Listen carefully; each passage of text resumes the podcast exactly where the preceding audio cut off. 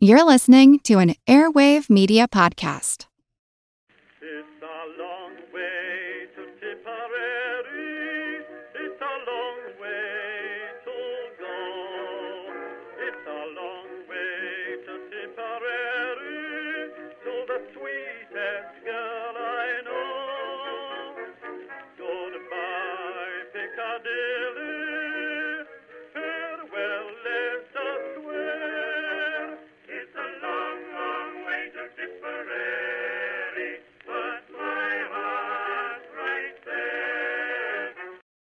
Hello, everyone, and welcome to History of the Great War, episode 176. Over the course of 1918, a serious change occurred in the conduct and action of the war.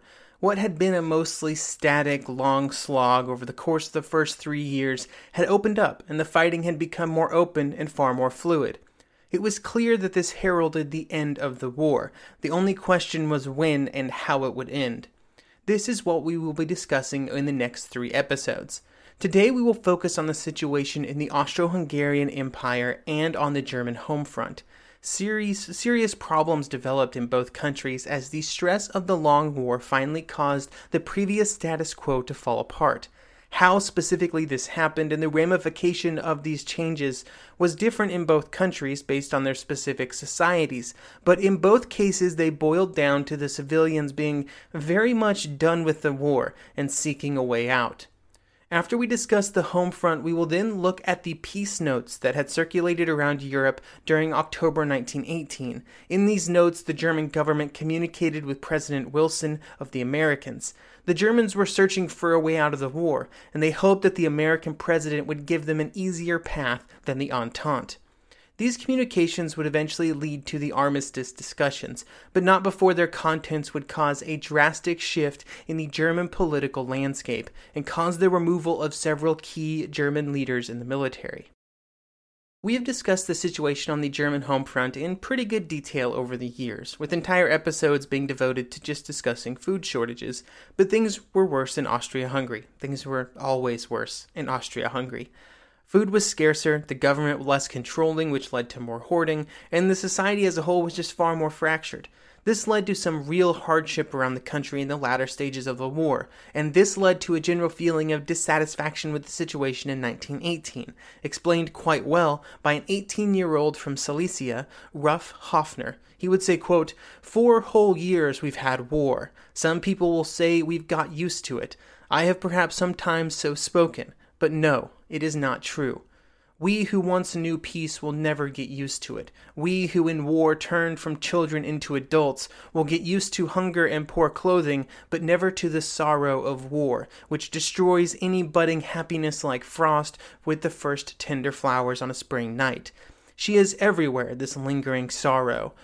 Go where you will, God in heaven, when will it end?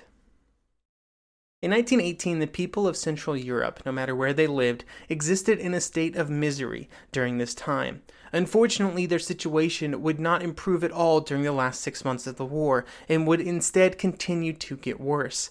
There were two large problems, the first being food, of which there would be even less during the summer of 1918, and the rise of influenza.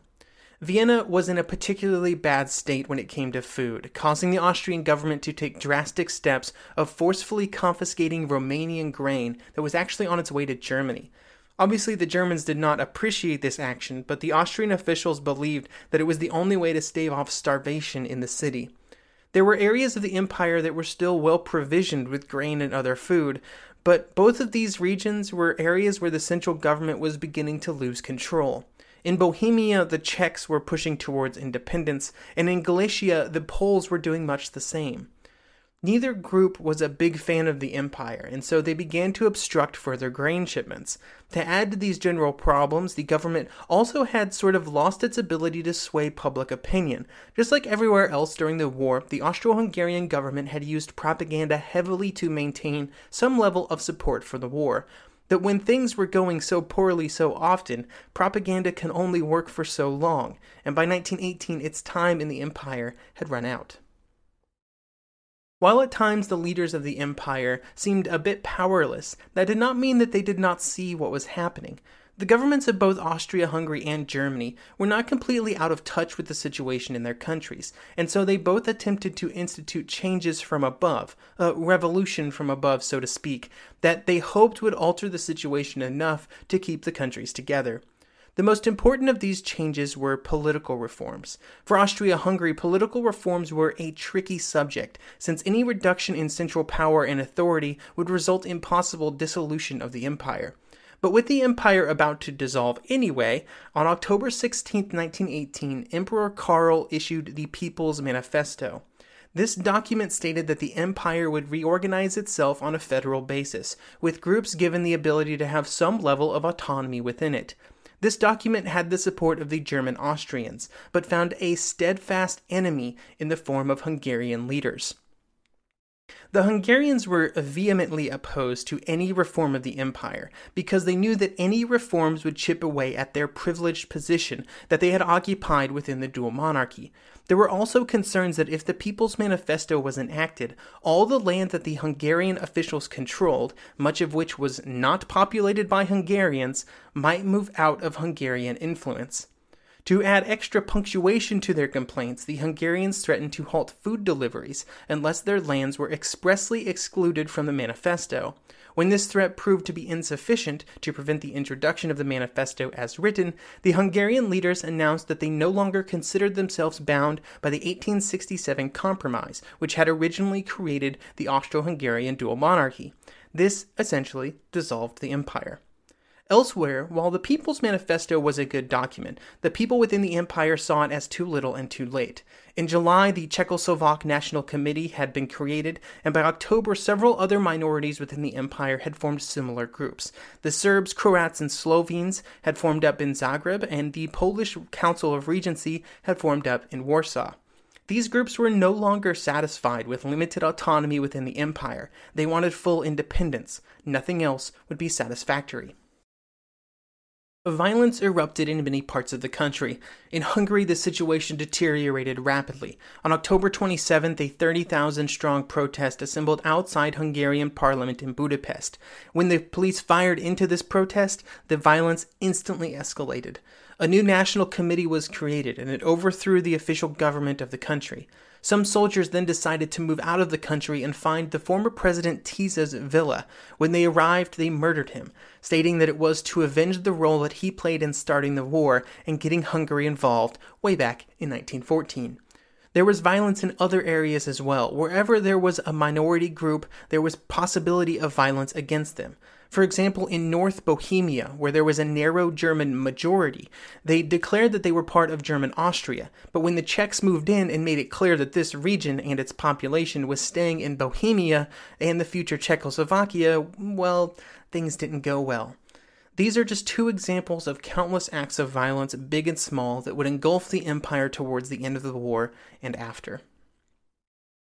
In Germany, the politicians would also attempt to implement some drastic reforms to stave off possible revolution. The first move, as we discussed in previous episodes, was to appoint a new government under Prince Max of Baden. There was also a conscious effort to create a more diverse and left leaning government, with ministers being brought in from the progressive, center, and social democratic parties. While this greatly shifted the control of the government to the left, it did not alter the desire of the government to continue the fight. The number one goal of these reforms was to increase the unity of the German society so that maybe resistance at the front would increase as well, and better peace terms could then be obtained during negotiations. These changes were about all that the political leadership in Germany could do within the confines of maintaining the status quo of monarchy, Reichstag, and war. They hoped that it would be enough to keep the country together and to appease the Allies, especially Wilson.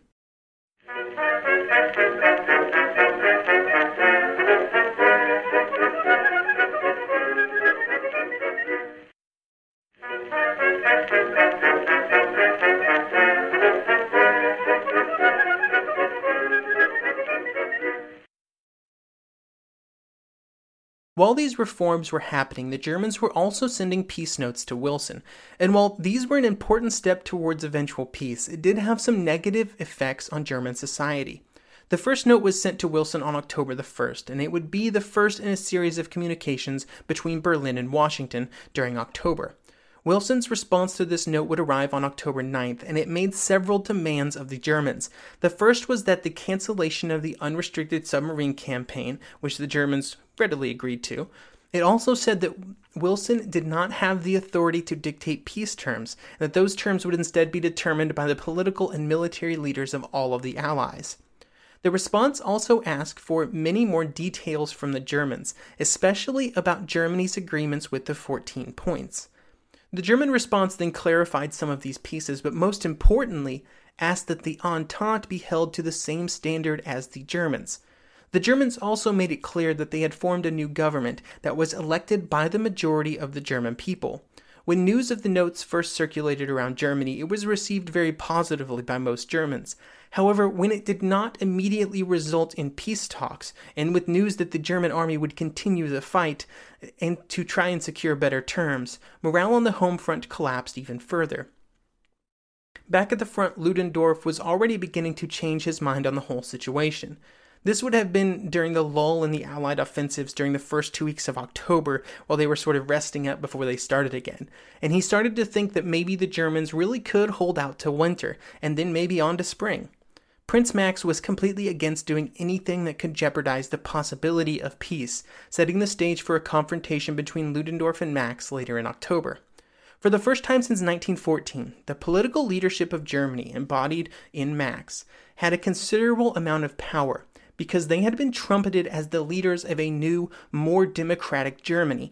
If they were now replaced with even a hint that it was at the request of the military, it would paint an incredibly negative impression, when at the time all Germany was trying to do was impress uh, somebody, anybody, that they were making the right moves towards something better. News of the peace notes when they reached the front did nothing to reduce the drive of the Allied commanders to continue to attack. When Haig and Foch received the news of the first note, Foch would say that, quote, Here, here is the immediate result of the British piercing the Hindenburg line. The enemy has asked for an armistice. If anything, the idea that the Germans were seeking a political end to the war just increased the desire of the Allies to keep attacking, to make sure that they did not have any room to breathe. While their armies kept fighting in London and Paris, there was some concern about how much of a role Wilson was playing in these discussions, and most importantly, how easy he might go on the Germans.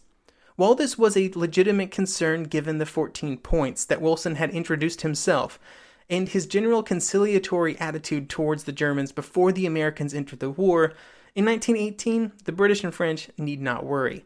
In Wilson's notes to Germany on the 16th and 21st, he was far more clear about what he wanted from the Germans. First, he said that there would be not be an agreement with Germany until they stopped the illegal and inhumane processes which they still persist in. There were several different actions that he was probably referring to here the situation in Eastern Europe, where the Germans had taken over and now controlled vast swaths of territory thanks to Brest Litovsk, the treatment of civ- civilians behind the front, and then just the general fact that they were continuing to fight the war. The note on the 21st was even more precise about what should happen. It outlined that Germany must follow all of the directives of the president, and that included taking steps to make it impossible for the country to renew the war. This meant giving up artillery, trains, guns, munitions, a whole laundry list of things that the Allies wanted before talks could even begin. This also would mean surrendering all occupied territory. The tensions within the German government would then peak with Wilson's note on the 21st because it also included a demand for wide ranging political reforms. He would say that, quote, the United States cannot deal with any but veritable representatives of the German people. What he really meant with this note is that the Americans would not deal with anything but a democratically elected government, and they would also not deal with one that had a monarch, you know, like a Kaiser. When news of this got around the newspapers of Germany, the people began to demand an abdication from the Kaiser, but he was not quite ready to give up his throne. The German response agreed to some of Wilson's demands, for example, the evacuation of all occupied territories and a halt to the U boat campaign. With the agreement to these terms, the German government made it clear that it would do just about anything to try and get an armistice. It was right around this point that Hindenburg and Ludendorff started to have serious second thoughts about the entire peace process. Up to this point, they had been supporters of seeking an armistice, even though they also believed that it was possible that the army could make it into 1919. But they hoped that an earlier peace process would leave them in better negotiating positions. It was now clear, with the peace notes from Wilson, that reasonable terms, whatever the German military defined those as, was not going to be on the table. This caused the military leaders to shift their thinking, and on October 24th, they sent out a proclamation to the army. In this proclamation, they spelled out the latest information from Wilson's notes and denounced the process entirely, saying that it represented unconditional surrender. Prince Max was furious that this note had been sent out because it very clearly called into question the political leadership of Germany. Therefore, he went to the Kaiser and he said that Ludendorff had to go or Max himself would resign. We will learn about the Kaiser's answer next episode. However, in the last few days of October, the Germans would send a final note to Wilson that stated that Germany, quote, looked forward to proposals for an armistice that would usher in a peace of justice as outlined by the president. The German politicians were done with the war, and they were asking for exactly what they had to do to get out of it, and soon. While the leaders of the army were beginning to rebel against the political developments, a similar situation was developing in the Navy.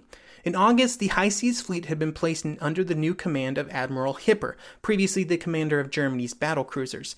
He had been placed in command of the fleet and had been going along pretty well since then.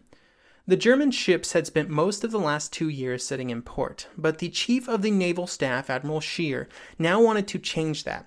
Scheer was angry that the government had ordered him to halt the U boat campaign and to bring the submarines back to port, an effort to placate the Allies during discussions. With this frustration in mind, Scheer decided to send the fleet out on a final offensive operation. The goal was to find the British Grand Fleet and engage it. The goal was not to survive. Hipper would write that this was an attempt for, quote, an honorable battle by the fleet, even if it should fight to the death, and it will sow the seed for a new German fleet in the future, end quote. The orders for the operation were issued on October 24th. The entire fleet would leave port at night and advance into the North Sea. There, they would execute some raids with the purpose of pulling the Grand Fleet down from Scotland, and then they would meet them in final climactic battle. What the German naval commanders had not predicted, but what seems very obvious in hindsight, is that the German sailors were not huge fans of this idea of a suicidal mission. As news of the order started to float around the German fleet, the war weariness of the sailors started to take control of the situation. When the German ships passed through the locks at Wilhelmshaven, 300 men from the Derfflinger and von der Tann, all long service veterans, climbed over the side of the ships and just disappeared. On the following night, mutinies began aboard many ships and the naval barracks on shore. This would then spread to all of the ships, with even some of the largest, newest, and best equipped ships in the fleet falling to the mutineers. With the crews mutinying, it was decided that the operation had to be cancelled, but the situation within the fleet had already gone too far, and the mutinies would continue. Even those ships that had gotten things back under control, often arresting any people who had participated in the mutiny, found themselves under pressure from other sailors to let them go, with 4,000 sailors in Kiel protesting and eventually securing the release of sailors aboard the ship's the 3rd Battle Squadron. During the first few days of November, the sailors and soldiers of Kiel created soldiers' councils, just like in Russia. In Wilhelmshaven, things were even worse, with almost 35,000 armed men in the streets. By November 9th, Scheer would write to the Kaiser to let him know that the German leaders could no longer rely on the navy. The Allied military leaders did not know about all of these developments, but they did know that the Germans were seeking peace terms, and so they would have to determine what those would actually be. Haig, Petain, and Pershing would meet on October 28th, and they would each have different opinions about what they expected the Germans to do to earn an armistice. Haig would be the most lenient, just demanding that the Germans evacuate their army from all occupied territory and Alsace Lorraine.